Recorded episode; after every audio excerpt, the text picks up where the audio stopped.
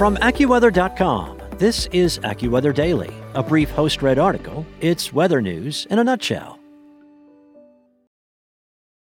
When you need mealtime inspiration, it's worth shopping Kroger, where you'll find over 30,000 mouthwatering choices that excite your inner foodie. And no matter what tasty choice you make, you'll enjoy our everyday low prices, plus extra ways to save, like digital coupons worth over $600 each week. You can also save up to $1 off per gallon at the pump with fuel points. More savings and more inspiring flavors make shopping Kroger worth it every time. Kroger, fresh for everyone. Fuel restrictions apply.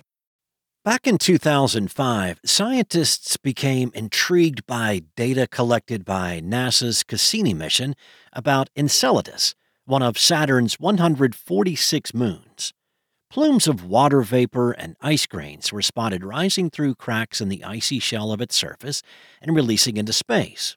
Cassini flew through the plumes and collected samples, and when the data was analyzed, it showed the presence of organic compounds some of those being keys for life, supporting the idea that Enceladus could be a habitable world with oceans. It's been known for a while that Enceladus harbored an ocean beneath its thick layer of ice, and it has become a key spot to search for life elsewhere in our solar system. The latest data analysis detected a molecule called hydrogen cyanide that's toxic to us, but it is vital to the origin of life. In addition, evidence was discovered to support Enceladus's ocean has organic compounds that may provide a source of energy to lead to the formation of life as we know it. Those ingredients include water, energy, and chemical elements. The new research provides scientists with chemical blueprints that can be tested in labs, so say the researchers. Throughout the research, molecules that were discovered reflected the composition of the ocean beneath the shell of ice, and combining these elements suggested that what played out here on Earth may be happening on Enceladus. But the new research indicates more varied and powerful chemical energy sources are occurring within Enceladus's ocean. Now, the study authors want to investigate how diluted the organic compounds are within the subsurface ocean because the dilution of these compounds could determine whether Enceladus could support life. Astronomers are hopeful about a dedicated mission to investigate Enceladus more thoroughly, which could provide a definitive answer as to whether life exists in the ocean world.